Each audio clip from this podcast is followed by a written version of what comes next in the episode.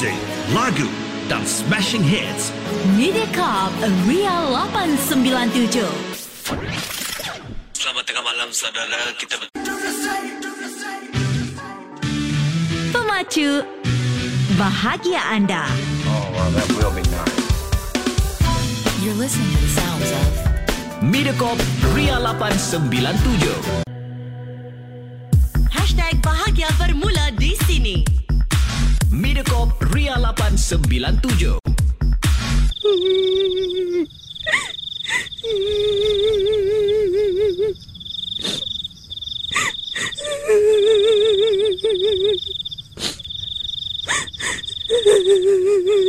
Hehehehe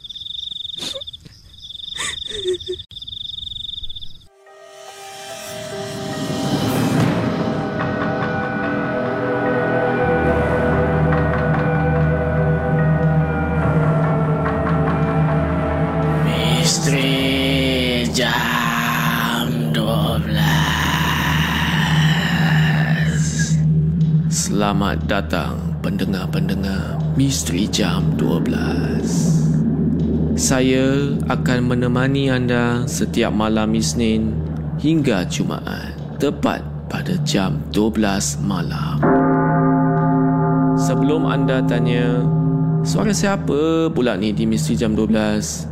Biarlah saya memperkenalkan diri saya ini. Nama saya Hafiz Aziz dan saya dari UXM. UXM adalah YouTuber di Singapura yang membuat konten-konten seram di YouTube. Dan kali ini saya teruja sangat untuk kongsikan kisah-kisah dan pengalaman seram kepada pendengar Misteri Jam 12 Gerun Malam. Sebelum saya bermula, saya ingin ingatkan kepada anda semua, jangan mudah percaya atau terbawa-bawa dengan kisah yang saya akan ketengahkan nanti. Dan ambillah kisah-kisah ini sebagai satu hiburan sahaja.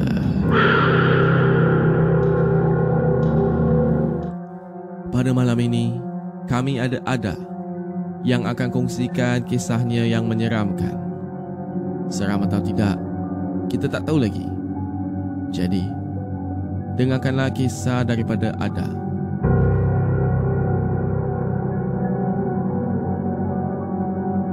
Selamat malam kepada semua pendengar. Nama saya Ada dari Selangor. Malam ini adalah antara perkara paling seram yang saya pernah alami dalam hidup saya. Jadi saya ingin berkongsi dengan anda malam ini tentang bangunan bernama Sky Park yang di mana saya sedang duduk sekarang dan sudah dua tahun dah saya sewa apartmen di sini. Saya memang sewa apartmen ini seorang diri. Dan siapa yang pernah tahu sejarah Sky Park mesti tahu cerita seram di bangunan terbiar hujung hutan sebelum masuk Max Highway. Kejadian pertama seram yang saya kena adalah bila saya baru beli cermin besar baru untuk saya letak di depan pintu bilik air di dalam rumah saya. Jangan tanya kenapa. Saya memang suka kedudukan cermin baru di situ. Kejadian pertama bila saya dah beli cermin tersebut. Yang bukanlah cermin baru, tapi cermin lama. Dari kedai terpakai dari Puchong. Saya beli sebab desain yang klasik dan harga yang murah. Dan cermin itu sangatlah besar. Saya memang suka barang-barang antik. Tapi biasanya barang antik ni semua mahal. Tapi bila saya pergi kedai tersebut, cermin tu memang nampak antik sangat. Dan harga dia terlalu murah untuk saya balik sahaja tanpa membelinya. Jadi itulah salah satu sebab kenapa saya beli cermin tersebut.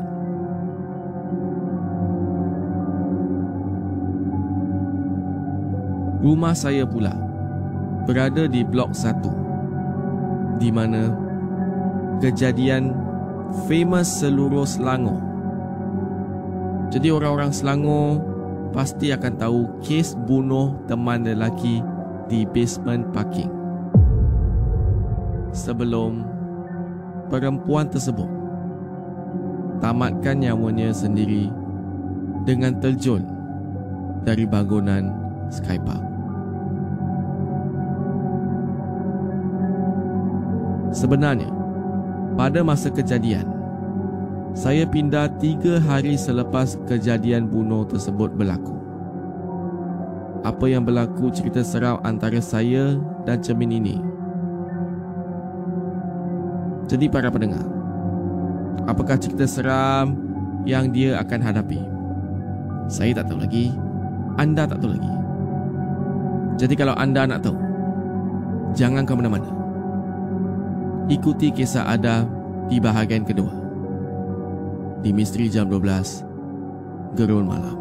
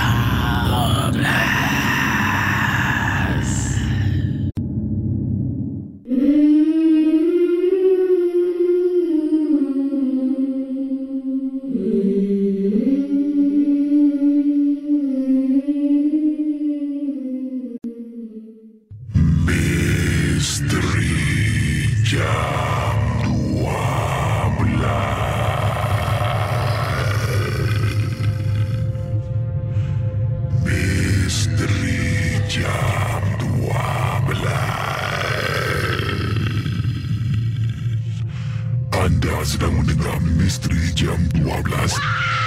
Hantarkan kisah-kisah anda menerusi alamat email mj12 at mediacorp.com.sg atau menerusi WhatsApp Ria 97868464. Jangan takut. Lawan. Mediacorp Ria 897. Hits demi hits. Ria 897 Berlega di dunia digital. Ria 897 bermanifestasi dunia digital.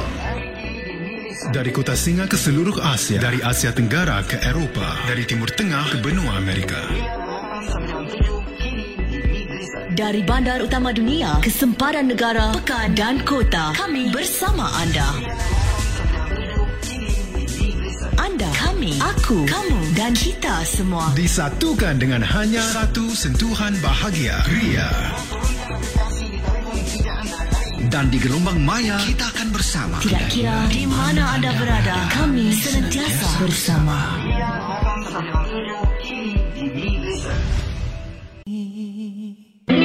Mediacorp Ria 897.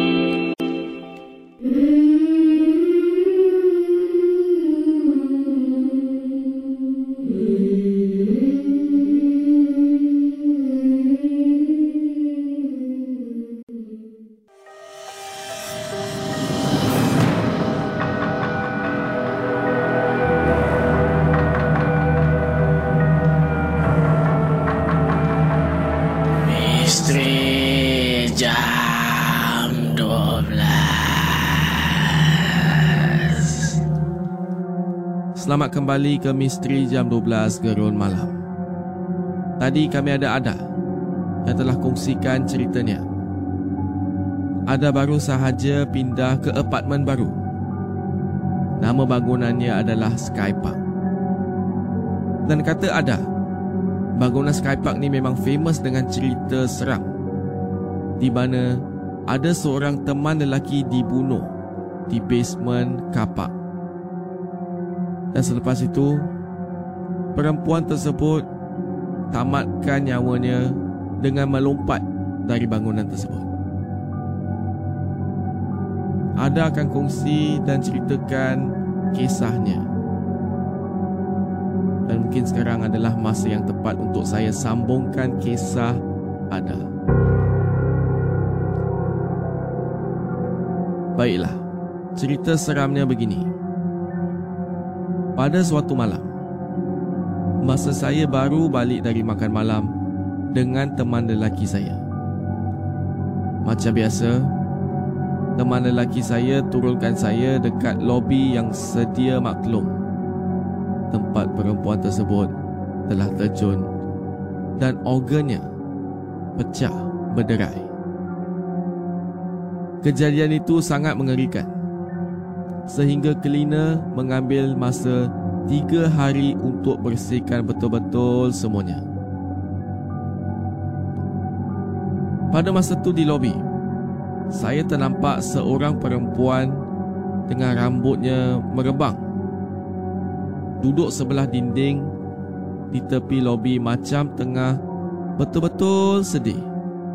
Dan kebetulan, saya ni sedang jalan keluar. Semasa saya berjalan, saya ni semakin menghampiri perempuan tersebut. Bila dah dekat dah dengan perempuan tersebut, saya terhidu bau yang sangat-sangat busuk.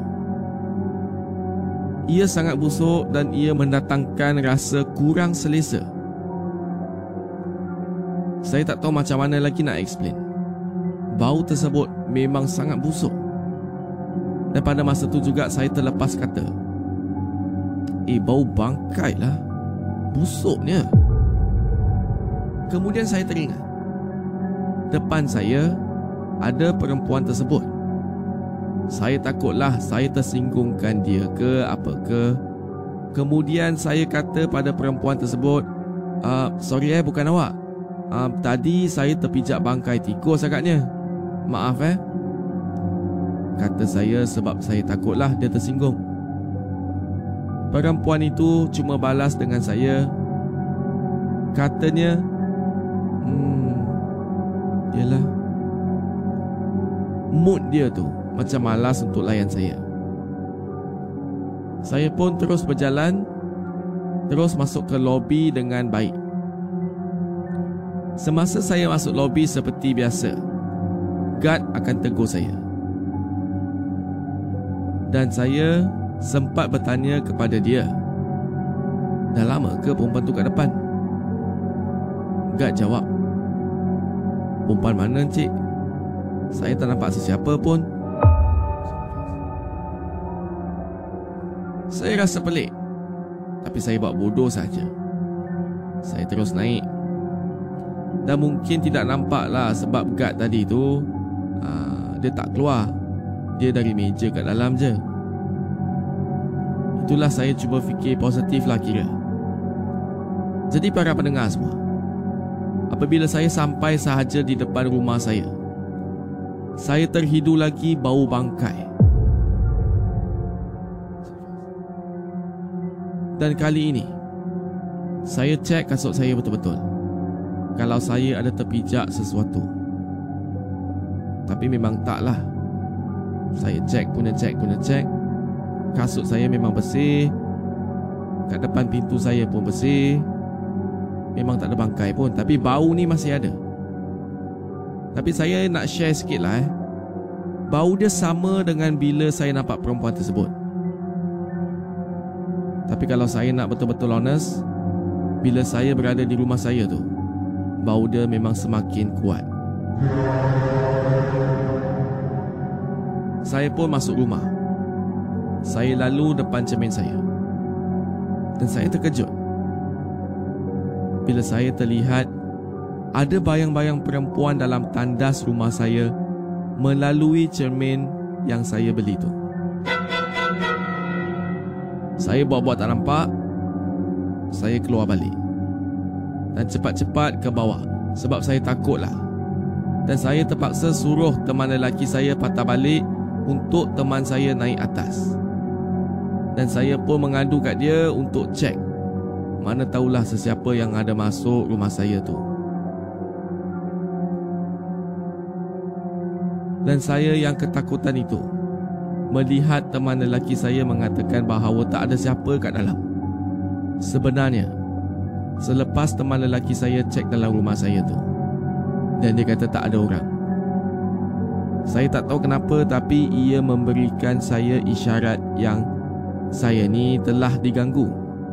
Baru saya teringat balik. Mungkin perempuan kat bawah blok tadi tu.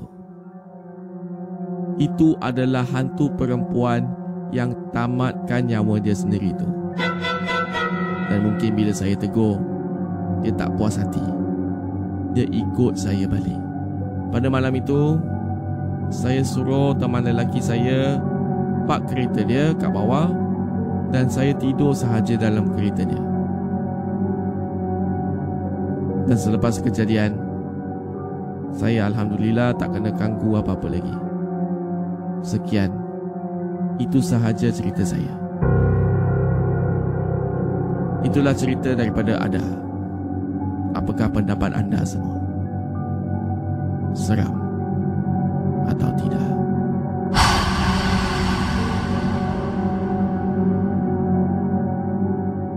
Ingin saya ingatkan lagi, jangan mudah percaya dengan kisah-kisah yang diketengahkan. Anggaplah kisah-kisah ini sebagai suatu hiburan sahaja.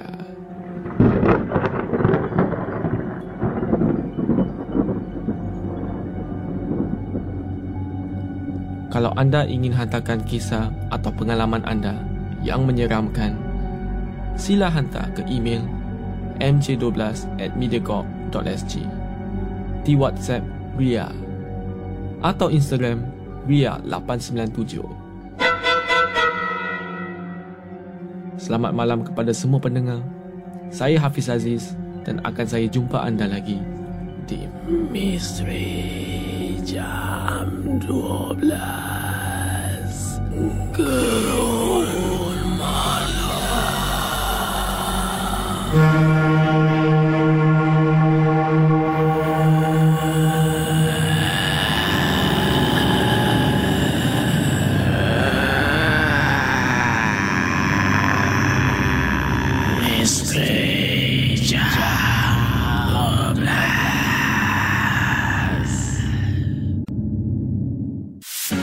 Mediacorp Ria 897.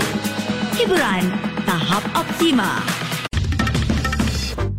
Info, music, hits overload. Vibes Overload. Mediacorp Ria 897. Ria 897. Muat turun aplikasi Mail Listen atau dengar kami di maillisten.sg. Ria 897 Berlegar bermanifestasi di dunia digital. Dari kota Singa ke seluruh Asia. Dari Asia bandar Tenggara utama ke dunia, sempadan negara, pekan dan kota. Kami bersama anda. Anda, kami, aku, kamu dan kita semua. Disatukan dengan hanya satu sentuhan bahagia. Ria. Dan di gelombang maya kita akan bersama. Kami senantiasa bersama. Ria. Hiburan 8 tahap 9 optima. 7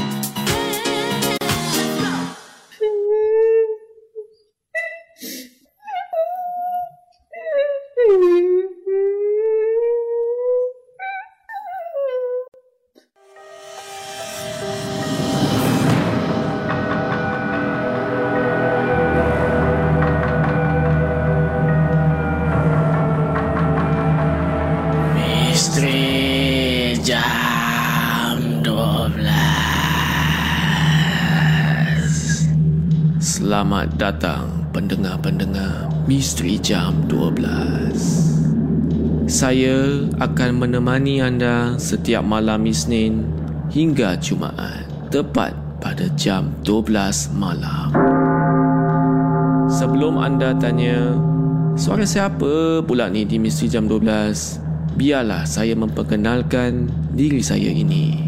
Nama saya Hafiz Aziz dan saya dari UXM. UXM adalah YouTuber di Singapura yang membuat konten-konten seram di YouTube. Dan kali ini saya teruja sangat untuk kongsikan kisah-kisah dan pengalaman seram kepada pendengar Misteri Jam 12 Gerun Malam. sebelum saya bermula, saya ingin ingatkan kepada anda semua, jangan mudah percaya atau terbawa-bawa dengan kisah yang saya akan ketengahkan nanti. Dan ambillah kisah-kisah ini sebagai satu hiburan sahaja. Pada malam ini, kami ada Husna yang akan kongsikan kisahnya yang menyeramkan. Seram atau tidak, kita tak tahu lagi. Jadi, dengarkanlah kisah daripada Husna. Hello semua, nama saya Husna, umur saya 15 tahun. Dan saya ni daripada Malaysia. Saya berpindah di sekolah baru berasrama penuh. Pada mulanya, saya menjadi sangat-sangat kekok. Kerana sebelum ini, saya tidak pernah bersekolah di sekolah berasrama penuh. Saya terpaksa pindah kerana keluarga saya ni pindah rumah. Jadi saya pun perlulah berpindah sekolah. Di asrama kami pada mulanya, saya ingatkan sama seperti sekolah-sekolah yang biasa saya nampak. Biasalah saya nampak pun di movie atau di kaca TV. Tapi ternyata saya salah. Ketika saya masuk di asrama ini, saya ditempatkan di dorm E.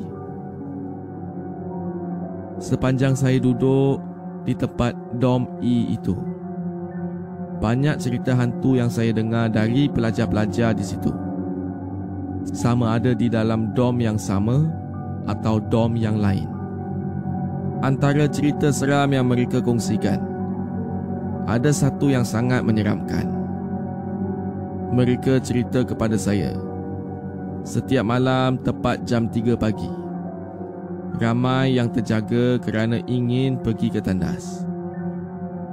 Mereka pasti akan nampak ada satu makhluk yang menakutkan yang sedang mengesot cuba masuk ke dom E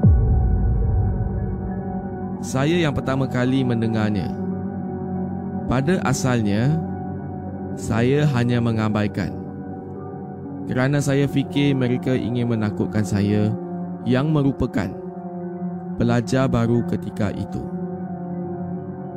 Di Dom E ini, Dom E memang sangat-sangat besar domnya.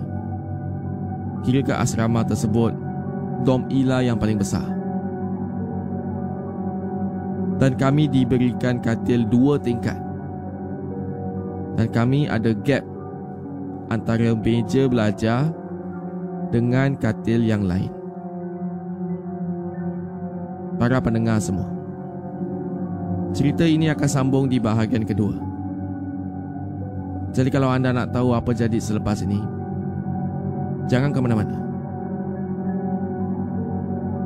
Ikuti bersama Husna dengan kisahnya di bahagian kedua di Misteri Jam 12 Gerun Malam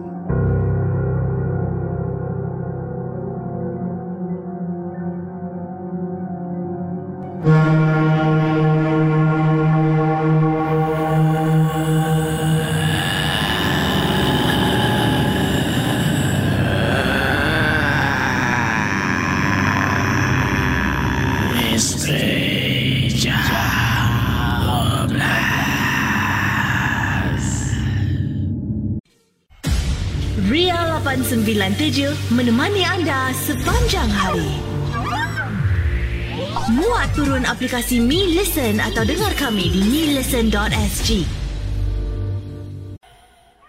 Ria 897 Berlega di dunia digital. Ria 897 bermanifestasi dunia digital. Dari kota Singa ke seluruh Asia, dari Asia Tenggara ke Eropah, dari Timur Tengah ke benua Amerika. Dari bandar utama dunia ke sempadan negara, pekan dan kota, kami bersama anda. Anda, kami, aku, kamu dan kita semua. Disatukan dengan hanya satu sentuhan bahagia. Ria. Dan di gelombang maya Kita akan bersama Tidak kira di mana anda berada Kami senantiasa bersama tujuh